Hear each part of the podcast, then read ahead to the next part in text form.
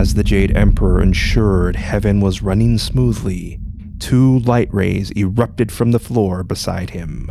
The light trailed sporadically around the chamber and stopped.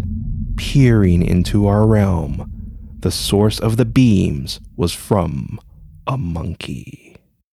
The monkey was China's Monkey King, Sun Wukong.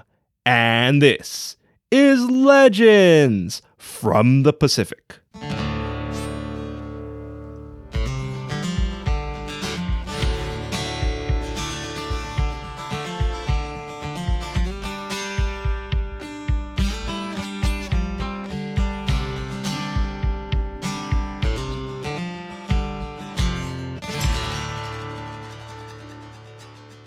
Aloha, and thank you for joining us. This is Legends from the Pacific, episode 77 China's Monkey King, Sun Wukong, Part 1. I am Kamuela Kaneshiro, a native Hawaiian professional writer, speaker, and Comic Con panelist with extensive film and television experience. I study mythology, I've encountered unusual things, and I'm a geek. You can help support our show for free by sharing us with two or three of your friends. This simple request goes a long way in helping us grow our show. But now, the Monkey King. Okay, it's been a long haul to get to this story, with many days spent between my research team and I.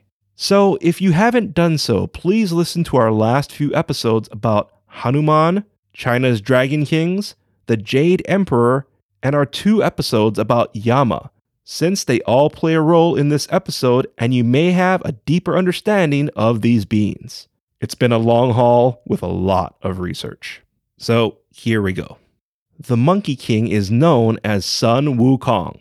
The Chinese characters of his name translates to monkey awakened by emptiness or sun awakened by emptiness.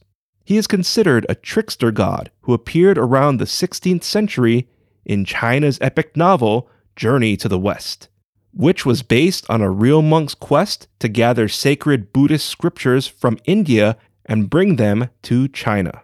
He was successful, and this was critical in helping Buddhism flourish in China. While this is the most popular telling of a magic monkey, a similar Chinese story occurred over a millennia earlier involving a Buddhist monk and a magical white monkey. This story was shared in the 4th century and written centuries later. Now, between this story and Journey to the West is India's monkey god Hanuman, which was recorded around the 11th century. So, recap the Chinese white monkey story was first, then Hanuman, and then Journey to the West. As we discuss Sun Wukong, keep in mind there's a lot of similarities between him and Hanuman. I'd just like to state that we encountered a lot of variations while researching this, so our series of events might differ from the story you may know. The Monkey King was created when wind blew on a magic rock. He erupted from the rock fully grown, and light beams shot from his eyes. This was seen by the Jade Emperor. When the beams stopped, he traced them back to a monkey, but thought there was no way the beams could erupt from a mere monkey. The monkey was taken in by other monkeys, and a challenge was made among them to find the source of a nearby waterfall. The Monkey King used his limited supernatural abilities to leap over the waterfall, find its source, and became the Monkey's King. His ambition grew as more joined him. He began ruling the lands and became known as a forest demon.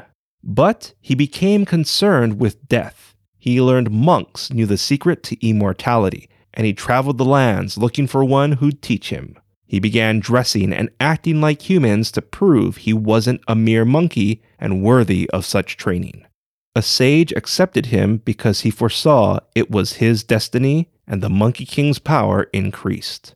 Some of his abilities included proficiency in martial arts, various spells, shapeshifting, which included growing or shrinking, the ability to make copies of himself by biting his hair, limited flying, described as jumping or cloud jumping, though I'm sure some argued he was just falling with style.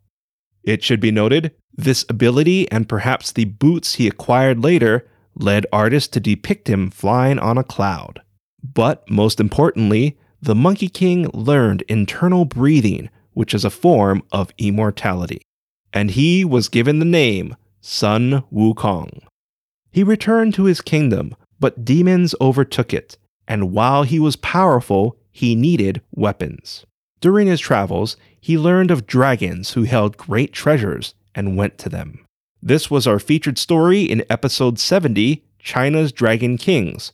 Please consider listening to it now if you haven't already. After the dragons, he returned home, intimidated the demons, and they joined him. A feast was held in the Monkey King's honor, but that night, spirits from the underworld claimed him. He was brought before the Lord of the Underworld, King Yama, who we discussed in episodes 67 and 68. The Monkey King argued it wasn't his time to die because he obtained immortality. King Yama said, That may be true, but his name was listed in his book, so it was his time to die. The Monkey King lashed out and defeated the souls of hell. He confronted King Yama, but Yama argued he was just doing his job, which was to ensure the underworld ran smoothly. The Monkey King discovered once a name was removed from the books, it could never be re added. He argued if his name was removed, King Yama would maintain his perfect record of collecting names. King Yama was hesitant, but Sun Wukong made him remove his name and all the monkeys he knew. The following day, the Monkey King woke, safe, in his forest. But King Yama and the dragons reported the Monkey King's behavior to the Jade Emperor. The Jade Emperor learned how powerful Sun Wukong was and he should be controlled. The Jade Emperor offered the Monkey King a place among the gods. He accepted, but the gods refused to acknowledge Sun Wukong as their equal and granted him the title Keeper of the Heavenly Horses. Sun Wukong was proud of his role, but learned he was a glorified stable boy.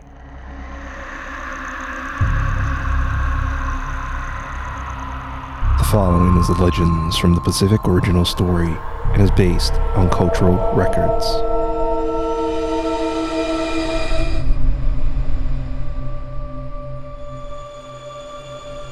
The Monkey King was furious the gods would mock him with such a demeaning position. He worked hard, proving he was no mere monkey. Though he didn't study as much as the Jade Emperor, the Monkey King knew he was cunning. But if the gods didn't want him, he didn't want to be in heaven. He returned to Earth. His friends and allies welcomed him, but wondered why he was back. I'd rather be here with you than with the close minded, old, and stubborn gods who may passively marvel at our intellect, praise our creativeness, and boast our achievements, but refuse to accept us as equals because we don't look like them. They treated me as such, and even though I played by their rules, these sore losers didn't want some monkey among them. We know I'm their equal, which is why I shall be known as the sage equal to heaven, because I earned it. We have the power to make things better because we've had enough of their ways. Their roar rattled the pillars of heaven. The Jade Emperor clenched his fist and summoned the gods. See what your foolish stubbornness created? Sun Wukong was right. I was right. I told you he was worthy enough to join us. I pleaded with you to accept him, but now we face this. A god yawned. We didn't want him and still don't want that monkey around us. Going against our demands would cause turmoil and prevent things from running smoothly. You may be more powerful than us, but in a way, you work for us. The Jade Emperor scowled. We're going to war. I'd say that's turmoil. Another god stepped forward. Please. Our demon hunters will be more than adequate for this pathetic disturbance, which I believe is the correct course of action. The Jade Emperor gritted his teeth. Another way would be to accept Sun Wukong as our equal. The gods stared at him. Very well. The demon hunters may engage when ready. The god who stepped forward smirked. You've grown soft, Jade Emperor. I'll lead our demon hunters against that monkey. A prince broke from the gods. Can I go too? The god smiled. Sure, and after our victory, I hope all view me as our new Jade Emperor. The god led the heavenly demon hunters and prince. However, they severely underestimated Sun Wukong and his army.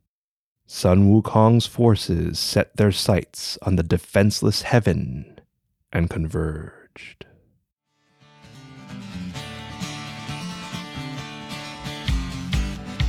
Sorry, but that's all the time we have. I'd continue if there wasn't so much more to our story. But join me next time for the conclusion of our epic tale. Thank you very much for listening. Mahalo and a hui ho.